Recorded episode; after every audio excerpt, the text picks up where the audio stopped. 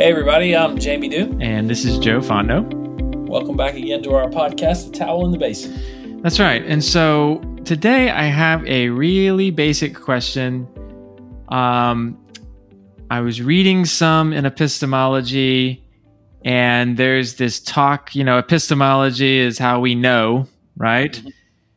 And so maybe this is kind of freshman, but here's my question what does it mean when you say you know something or how do we know we know that whole mm-hmm. question of kind of a what is is kind of uh, question yeah so how do we define knowledge what mm-hmm. does it mm-hmm. mean to know something mm-hmm. versus merely believe something or something of that nature right um, it's a great question that really is one of the root questions within the discipline of epistemology and uh, so much so that epistemology is often referred to as a theory of knowledge. Mm-hmm. So, in other words, when you're doing epistemology, you're really trying to develop a theory of what, what exactly knowing is. Mm-hmm. So, it's that fundamental to this entire enterprise called epistemology.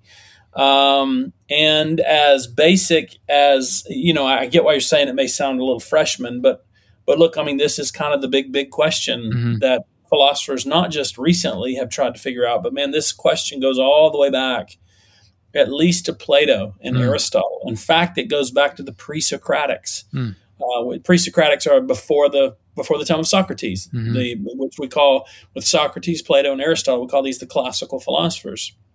And uh, you know, back even in the pre-Socratics, there there are these major differences of opinion uh, of about how we know, which is a little bit different question, but it's certainly related.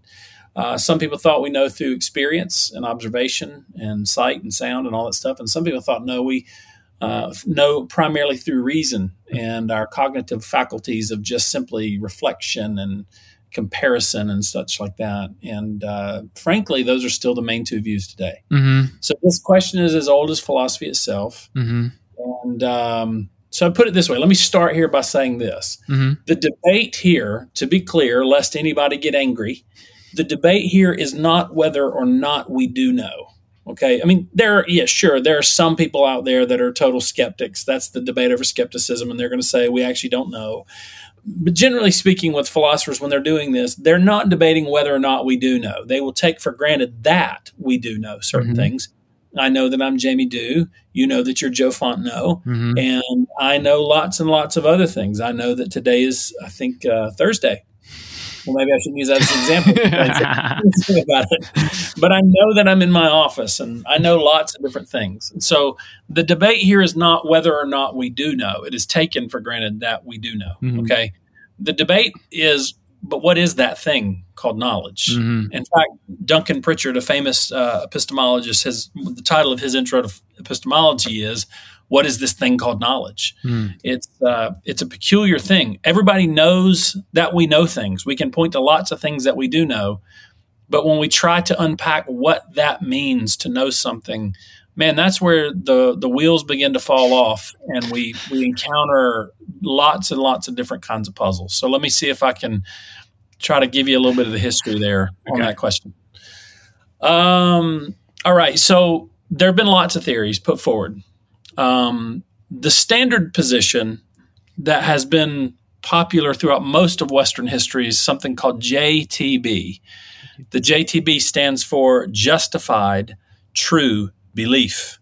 And the idea here is that when you satisfy those three criteria, you have knowledge. Mm-hmm. So we start, I, even though we kind of call it JTB, I always like when I unpack this, I like to do it in the order from the least weighty of those to the highest. Mm-hmm. First of all, you start off with a belief, right? And we'll just say this knowing is not the same as believing something, mm-hmm. right? I mean, like if I, if two people said, were asked about a car accident, and the first one says, Well, I believe that the blue car hit the, the white car. Mm-hmm. And the second one says, Oh, but I know the blue car hit the white car. Well, clearly, the one who said the second statement, I know that the blue car hit the white car, is making a weightier statement than the first one. I think mm-hmm. everybody intuitively recognizes mm-hmm. that, right? We would say, I think, that our if we all we said was I believe X, mm-hmm. probably we'd be willing to admit that we could be wrong about X. Mm-hmm. But if we said that we know X, mm-hmm. we're probably not willing to admit that we could be wrong about X. Mm-hmm. It's just another way of getting at the fact that to say that you know something, knowing is a weightier thing, epistemologically speaking, Mm-hmm. than simply believing something. But notice that if you know X is true, Mm-hmm. then you certainly believe X is true. right? Mhm. I mean, the guy who said, No, I know that the blue car hit the white car, uh, well, he certainly believes it also, right? Mm-hmm. So believing is part of knowing, but it's not the sum total of knowing. Knowing seems to be something over and above simply believing. You believe it, but there's more to it Mhm. going on when you say that you know it. Mhm. Okay. So you, to know something means you start off, I would say, you, you believe something. Mhm. Okay. Now, in addition to that, you might also have what we call justification. Okay. And the justification would be I believe X is true. And justification would mean I have reasons for believing that X is true. Right. So Mhm. imagine someone says, you know what? I believe that I'm going to win the lottery. Okay. And you go, oh, really? Okay. Or they may even say, I know that I'm going to believe win the lottery. And you say, okay, whatever. And you ask them their reasons, and they say, because today when I bought my lottery ticket, I was wearing my lucky shirt. Right? I mean, they have reasons, Mhm. right? Or it could be that they have stronger reasons than that. Maybe only 10 tickets were sold and they bought nine of them. Right? Now that's a that's a weightier Mhm. justification than simply I was wearing my lucky shirt, Mhm. right? I mean, you got a 90% odd in your favor at that point. Or maybe they, uh, you know, something like something along those lines. I won't, I won't add any more to them. Mhm. All right. So to believe something and then to have justification. But no, wait a minute. Go back to the lottery one. You could believe something satisfying the B Mhm. and have justification for something satisfying the J, and it still not be the case that you're going to win the lottery. Mhm. It could be that the 10% person wins. Mhm. It could be that your lucky shirt bears no power in helping sway the lottery in your favor, right? So there has to be something even over and above justification. And so what would that be? Truth, the third criterion. Mhm. So if you believe X and you have good reason for for thinking X is right, and it turns out that X is actually true, then you've satisfied JTB. And as old as Plato himself, we have what we call knowledge. Mm. Okay, now just real quick asterisk here. It's not exactly clear Plato believes this. He actually seems to d- debate this and deny this in places, but this is a theory that's thrown out in the Theaetetus, and he it's as old as that at least. Mhm. And this becomes what we call JTB, becomes the standard definition for what knowledge is, really for a very, very, very long time in the Western world. So, from the ancient world up through, this is kind of the view that's assumed by a lot of philosophers, okay? And really, all the way up until 1963, this is the view that most philosophers hold. Mhm. And then the wheels fall off. I was just gonna say, I feel like you're leading up to a butt. The other shoe is gonna drop. I, it seems pretty good. What's the catch? Yeah, yeah. So, so here's the here's what happens historically. There's this at the time unknown philosopher at Wayne State University. Not that Wayne State's not a significant school. I'm sure it's a great school, but it wasn't like a Harvard. It wasn't a Yale. It wasn't an Oxford. It wasn't a Cambridge. So you know, there's this sort of mid-level university out there in the United States, and there's this unknown philosopher that works there. He doesn't have tenure yet. His name's Edmund Gettier. hmm We call this now the Gettier problem. There's some debate as to whether or not it actually originates with him. Some people say it goes all the way back to Bertrand Russell, who's a, a British philosopher at the beginning of the 20th century and such. But uh, this guy named Ed, Edmund Gettier in 1963, he's under pressure to get tenure there at Wayne State. He's never really published. He hasn't doesn't have the publication records uh, to really justify tenure, and he's got to do something. And he's kind of getting the press from the university he writes i mean just the the gall of this and the the i mean the audacity to attempt this but he was he succeeded this is what's funny about it he wrote a three page article a three page article in a in a famous journal now just real quick normally these articles are 25 30 pages i mean they're thick dense articles he wrote a three page article that's published in one of the major journals in the united states and it was an epistemological bombshell on the really all epistemology in the Western world. and I think you could say even in like the Eastern world because they kind of assume similar t- things as this. Mm-hmm. He launches a set of problems for JTB, and essentially from this point forward, everybody's kind of thrown their hands up in the air and says, "We don't really know what knowledge is anymore." Okay. And there's lots of debate about how to solve these problems, but this is referred to as the Gettier problem. Now, if I tried to explain the actual examples he gives you of these problems, it'd be very confusing. Uh, so I'll, he, he gives us these examples about Smith and Jones having coins in their pocket and knowing that one of them with a certain number of coins in their pocket is going to get a job. But as it turns out, the other one has that many coins in his pocket too, and blah, blah, blah. Let me give you some clearer examples of the same okay. problem.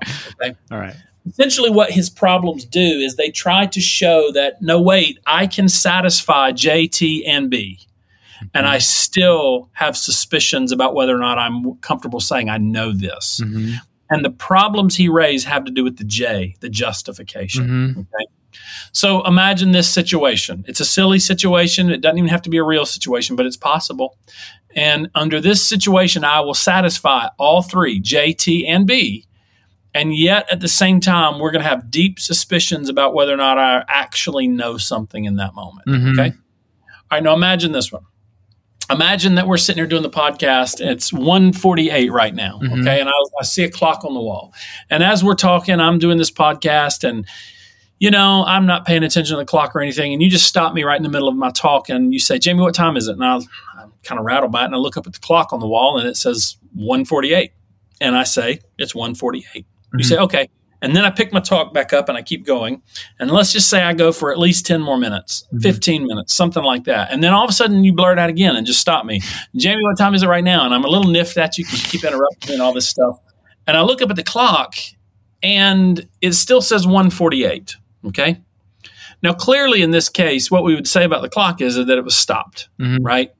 It stopped. Now, let's just imagine in that first case when I said 148 and I claimed to know that it was 148. Why? Because I believe that it's 148. I have justification that it's 148 because the clock on the wall. I mean, that's a pretty good justification. The clock on the wall says 148. and what if, when that very first moment, when you asked me what time is it, it just so happened that the stars were rightly aligned by coincidence that it actually was 148. Okay. Mm. Under that circumstance, I have satisfied J, T, and B. I've got a belief, it's got justification, and it turns out to be true that in fact it is 148 at that moment. Mm-hmm. But as we later learn, because when you ask me again, it stopped on the wall at the same spot. We later learned that ah, the clock on the wall, which was my justification for my knowledge claim the first time, that justification is suspicious. Why? Because we now know that it, it was just dumb luck coincidence that you happened to ask me what time it was at the exact moment it was actually 148. Here's the question we ask. Uh, are you comfortable saying that you know something when your justification was nothing but dumb luck coincidence? Mm. You just have no confidence in that, mm-hmm. right?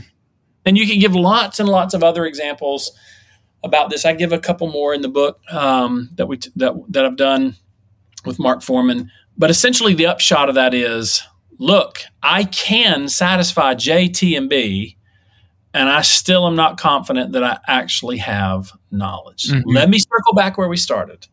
The debate here is not whether or not we do have knowledge or we do know things. Mm-hmm. The debate is over exactly what is it to know something. Mm-hmm. Because the standard definition seems to have just gone out the window. Mm-hmm. We can have J, T, and B, and yet we're still struggling to make sense out of what knowledge is because it doesn't seem to be in just those 3 mm-hmm. So there's a couple other little neat odds and ends about that debate and that article that Edmund Gettier, three page article. This guy writes a three article and forever changes the landscape of epistemology. Of course, he's awarded tenure on this basis, and best I can tell, he never publishes again. he doesn't have to. three page mic drop. Boom. There it tenure. So, but since then, epistemologists have really waged a fairly lengthy, substantial debate over, well, then how do we solve this? What do we say knowledge is? And there's a lot of different theories about, or there, I should say this, there's a lot of different additives that philosophers have come up with, mm-hmm. meaning they have said, okay, JTB is a good start. Mm-hmm. It's at least that, it's a necessary condition, but it's not enough, meaning it's not a sufficient condition. And so, what else do we need to add to JTB to claim that we have knowledge? And so, a lot of approaches to solving this problem seek to add some other thing. Mm-hmm. Like, for example, um, a causal theory. In causal theory, it's JTB, and as long as your belief in X was actually caused by X, mm-hmm. meaning you believe a baseball hit you in the head. Well, as long as that belief happened when in fact a baseball hits you in the head, you see the causal relationship there. Yeah. Maybe that works. Now the question is, how do we know that it was actually caused by that? Mm-hmm. Um, another one's called reliabilism, which would say something like, well, as long as your cognitive fact, it's JTB plus a reliable process. Mm-hmm this case, as long as you have JTB and the belief you formed and the justifications you have came about by your cognitive faculties functioning in the proper way, a reliable way, hence the name reliabilism, mm-hmm. then in fact you can claim to have knowledge. Question is, how do you know exactly mm-hmm. that your cognitive faculties were functioning properly? What if somebody slipped me a Mickey and I'm I'm delusional over here and I think that I'm actually, you know, in my office and I'm really in the matrix or something stupid like that, mm-hmm. you know. So Bottom line is there's no consensus on mm. how to solve that problem. I didn't and see so, that coming. Yeah, the debate goes on about but nobody's debating whether or not well, there are some, the skeptics. It's a rare breed, even historically. Um, but yeah, we, we, know things, and we can give lots of examples of that. Nobody's really disputing that. Mm. It's just an interesting philosophical question of it's hard to say exactly just what knowing is. It's mm-hmm. clearly more than believing. Mm-hmm. And it's clearly more than believing and having a justification. It seems as though it's it's more than believing justification and having truth. We just don't know what else it would be. Mm-hmm. Fascinating. Well, thanks for taking me through that. That was a very interesting uh, look. I, I really had no idea that's where that was going to go. well, most people don't, so that's yeah. All right. Thanks, Jerry. See you, man. Hey, everybody, this is Jamie and Joe again. If you like this podcast, would you leave us a rating and review wherever you listen to podcasts? That helps other people find it. And if you have any questions, we'd love to hear about them. Just go to jamiedew.com slash questions and send them in that way, and we'll take a look at the most frequently asked questions and give them a shot.